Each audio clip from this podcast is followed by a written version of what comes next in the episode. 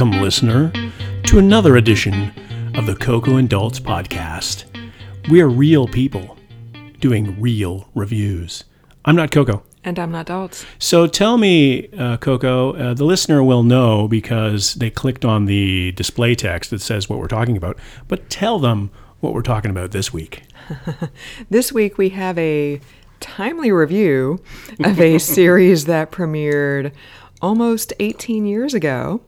What? I know. What? Today we are reviewing Chappelle's Show. Yeah, we are. Which just recently, as of this month, came to Netflix and HBO Max. It premiered on CBS All Access back over the summer. It originally premiered in January of 2003. It's a sketch comedy show helmed by Dave Chappelle. It had one season in 2003, it had a second season in 2004, and then it had an extremely abbreviated third season with just 3 episodes because Dave Chappelle famously quit his show, and they had a few sketches in the can, so they brought out a couple of the other people who starred in the show to kind of host those shows so they could burn off those final sketches. That was like the equivalent to a band breaking up and they still have 2 albums left on their contract and they got to throw together B-sides and greatest hits and stuff like that. So that's what that was. Right. So like we said, this just recently came to Netflix, which is why we're reviewing it. Mm-hmm. We kind of wanted to see, does it still hold up almost 18 years after it premiered? Is it still relevant? Is it still funny? Dolts, what'd you think? So I didn't know a lot about Dave Chappelle until we watched the David Letterman, My Next Guest Needs No Introduction segment with Dave Chappelle. I knew he was a comedian, you know, and I knew he was controversial, and I knew this, that, and the other thing, but I never really watched much of his stand-up. And then when we watched that David Letterman segment, I was like, this guy's funny. He's kind of smart too, so let's get going. Let's have a look at the show. And then the show came on Netflix, and whilst we were watching it, listener, it rocketed to like the top 5. It was definitely right in there in the top 10 for a long time. It still might be today. Everybody needs comedy right now because we're going back into lockdown, so people need not Chris Hemsworth, Extraction, faces getting blown off movies. Right. We don't need any more destruction, like you said. So I was all in on this, and then we started watching it and liking it. And I got to tell you, I came out of it. So it's very uneven to me, the series in its entirety. So there's 23 episodes, I think, something like that, 26 episodes. And 28 episodes, sorry, including the last 3.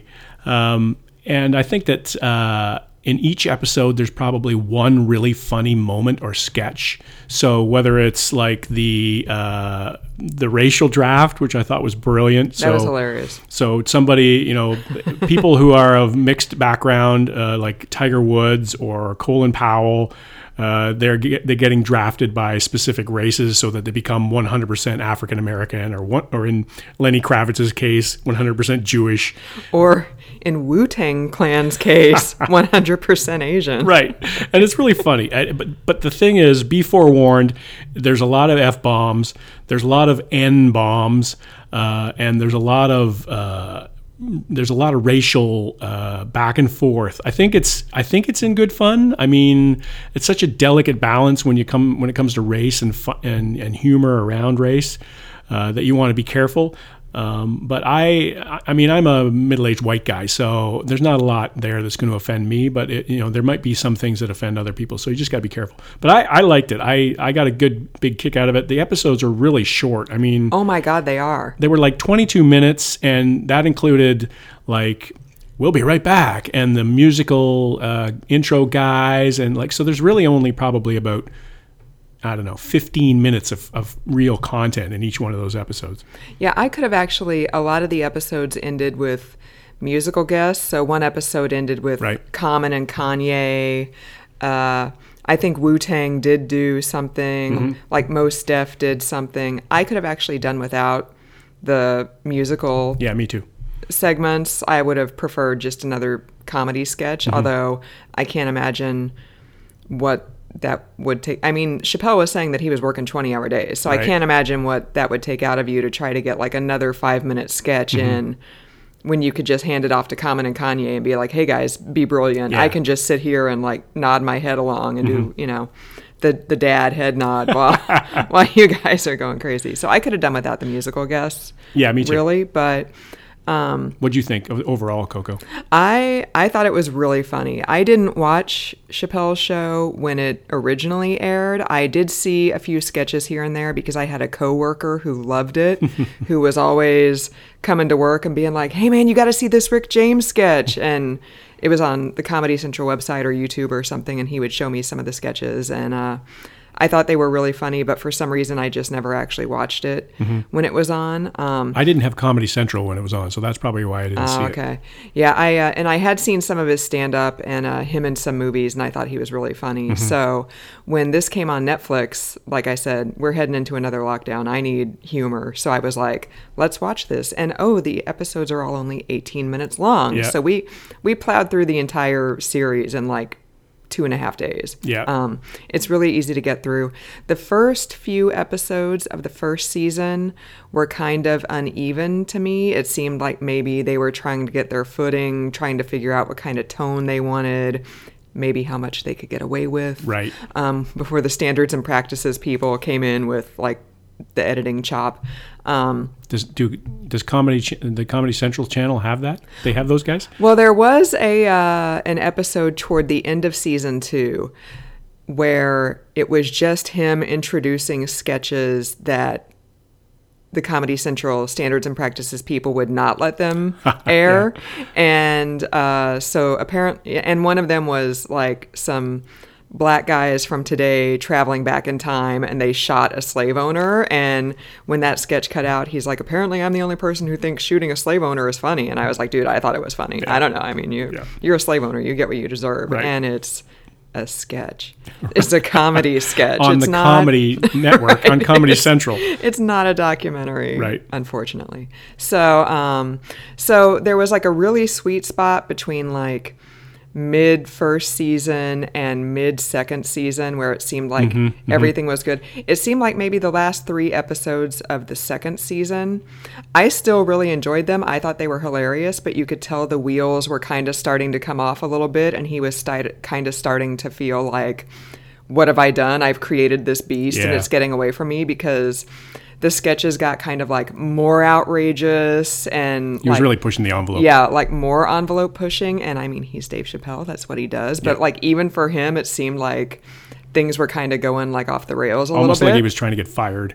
Yeah. So like I said, I still thought they were really, really funny. And that Wayne Brady sketch is like probably my favorite sketch of the entire series. Oh, really? Like I loved it. I thought it was hilarious. So Wayne Brady, who had been given shots during earlier episodes, like Dave Chappelle said that Dave Brady made Wayne Brady made Bryant Gumbel look like Malcolm X. That's right. The reason why white people like Wayne Brady so much. Right. And so this sketch is just Wayne Brady like being really angry about that, being a pimp, and you see like a whole different side of Wayne Brady, and he's like, is Wayne Brady gonna have to choke a bitch? And like it's just the funniest thing in the world. It was really good. Yeah, so that's probably my favorite sketch of the whole thing. I think if you had an hour or an hour and a half maybe of this show, like the highlights, that segment or that particular piece would be really funny. So if you had just segments in that hour, an hour and a half of the best ones. So, you know, like Charlie Murphy's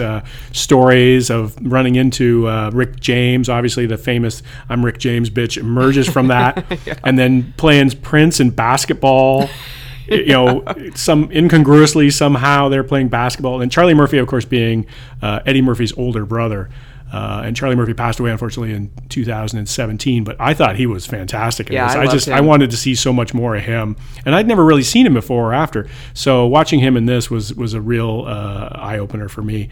But there's a lot of scenes in there. Like, it's pretty juvenile, you know, the crack guy taking a crap in the alleyway, and then they zoom in on it, and it's, you know, it's like a melted Snickers bar. Yeah, it's a chocolate bar, but like you're looking at it and you're like, oh, did you really have to do that? And there's lots of pee and poo humor and stuff like that. I mean, it's really it's really on the edge. But like I said, there I think there's something there. Like, as much as I didn't like the crap humor and stuff like that, there were other segments that just were hilarious. Like, you can just imagine the premise that they're sitting there, Charlie Murphy telling a story about Prince schooling him and his buddies in basketball. It's like, really, Prince? And so then there's like his full Prince outfit with the platform, like the 5-inch platform boots. Like, he's not even wearing like, you know, and of course, normal basketball gear. Prince is played by Dave Chappelle, of course, to the hilt. And Dave Chappelle's impressions are fantastic. Like, it was Lil Jon. Yeah, Lil Jon. Like, the Lil Jon segment was fantastic, and it was a running joke. But then they had Lil Jon, the actual real Lil Jon, on the other end of the phone. So it was Lil Jon impersonation against Lil Jon real person, and it was fantastic. I mean, that's gold right there. That's comedy gold. And everybody played along in this show too. Like, you had some people drop in, and they were playing along, like Jamie Foxx was in one, and Susan Sarandon, right? Yeah, I thought it was really funny. I'm sad there weren't more seasons. Mm-hmm. Like, I mean, I guess I understand if you're in that kind of pressure cooker and you don't think it's going to end up being what it is.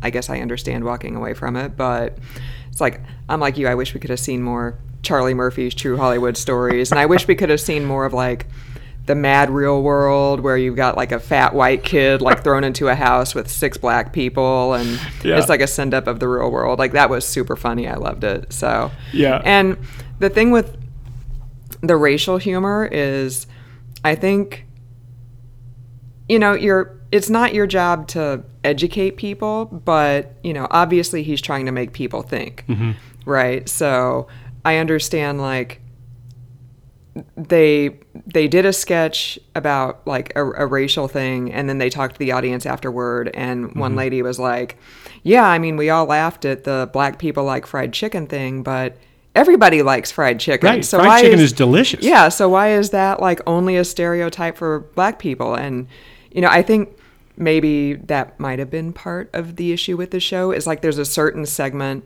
of society that is willing to think about stuff like that, mm-hmm, and then there's a certain segment that's just like, you know, ho, ho, ho, ho, ho, yes, of course, you know, it's true. Right, you know? Right. And he did say in one of the later episodes of season 1, or maybe one of the very early episodes of season 2, that he'd been out like doing some stand-up, and white people would come up to him and they were like, hey man, I love your show, it's great, and oh, you do those sketches with like the N-words, like doing this stuff, but they would actually use mm-hmm the whole word. Mm-hmm. They wouldn't say black people or the N-word, like they would actually use that mm-hmm word. And I'm like, I understand that it's desensitizing when you hear him say it mm-hmm 87 times in an episode, but that doesn't mean that you can right say it, and you're kind of missing the point, yeah, you know, if you're now using it and you think that's okay. So yeah, and I know that I'm not a black man, obviously, but I find that word incredibly offensive, and I find it offensive when, no matter who says it, but I understand why they say it and how they say it. Like he uses it in this show to talk about everybody. Like it's like buddy to him. It's right, like saying, hey pal, or whatever. And so he's really, like you said, desensitizing it, but also homogenizing it in some ways too, and making it, you know, really tampering it down. And that's where some people I think get offended and some people don't. Is like, this is still a really offensive word, no matter who you are, I think. Like, again, I'm not black, so I can't imagine what it would be like if a white person, you know, somebody another race would say that to me. But at the same time, it's the way he rolls, right? Mm-hmm. Yeah. So I thought the racial humor was funny, but not because I buy into the stereotypes, right, you know. Right. And he stereotyped white people too. Yeah. Yeah. So he's an equal opportunity offender, yeah, in that respect. And Asians, but, and yeah, Mexicans. There were some cultural references that, because this did premiere so long ago, that I didn't. If I had been watching this when it first came out, I would have gotten like some like oblique reference to maybe like a movie that came out at the time. Mm-hmm. But because we're watching it 18 years later, Like, I'm sure stuff just flew right over my head, and it probably would have been funnier if I was watching it in the moment. Like, there was one episode really early on in the first season when he did a send-up of a car commercial, and the audience, you know, the studio audience was going wild. And as I'm sitting here watching it, I'm like, oh, yeah, I think I remember that car commercial, mm-hmm. but I'm not really sure. So I'm sure if I had watched it 18 years ago, like, I'm sure there were a few things that probably I missed or that weren't as funny because it's almost 20 years later, but it was still, the commercial was still pretty funny. I think it still holds up. I think I was a little bit worried about that because it started in 2003, and it's like, you can imagine where we were in the world 18 years ago, almost 18 years ago, and what was happening in those days and who was the president and all that sort of stuff and how different the world was. But it actually holds up pretty well. And it's because the episodes are so short, mm-hmm. you're not, the investment is very low in terms of whether you want to watch two or three of them. Right. And if you get offended by them, then bail. I mean, it's not the worst thing in the world. Right. I think that in some ways he was ahead of his time, and that might have been why it was so jarring to the audience and critics. Critics liked it, but I think people embraced it too much, and it really ruined his life. Like, I read something saying that he couldn't do stand-up after that anymore because people were yelling phrases from the show at him while he was doing stand-up. And he just wanted to do stand-up. That's all he ever wanted to do. And then, of course, he infamously disappeared from the face of the earth and took all his money that he had and went away and just recently has kind of reemerged into the mainstream again. Yeah, in the past, what, like 4 or 5 years, he's finally started, like, doing stand-up again and stuff. Which I think is great because I think he's, you know, we need more Dave Chappelle in the world. We need more, and his stand-up is very similar too, in that it's awkward and it makes you feel uncomfortable in some ways, but it also makes you think. And I think that's the point. Like, some of the things he says, like defending Bill Cosby about the rapes and stuff like that, he's sort of defending him, but he's not really. But is he? You know, and it makes you think, and it makes you feel uncomfortable in those stand-ups. And I think that's sort of his style is the, you know, making the listener and the viewer feel uncomfortable, and it's almost like a nervous laughter kind of thing. And I think it's a testament to, well, maybe not to you, but I thought it was just hilarious, and I was dying laughing. And then there was one episode, it was probably in the second season, but he said something about, actually it was pretty early on, he started saying like, oh yeah, we aired that episode of me being like the blind black Klans member, and, you know, I don't know that I'm black, and people were offended by that. And I was like, really? And then I was like, well, yeah, okay. Yeah. Well, and then they did the gay Klan member who was dressed in pink and came up to the black family in the neighborhood, said, do you think maybe you want to move? Yeah. So have you ever thought about going back to Africa? Yeah. I was like, oh, wow. Like this, you know, that's, some of that stuff is just on the edge, right? Yeah. So I enjoyed it. I would give it like a solid B+ to A-. Yeah, I think that's in my ballpark too. I think I would give it probably a mic and a half, stand-up mic and a half, something like that. I think it's worthwhile. But if you're easily offended, and if you're listening to this, Dad, don't watch this. Yeah, and if you're of a certain generation, or if you're, you know, a QAnon or something like that, like, I don't think it's for you.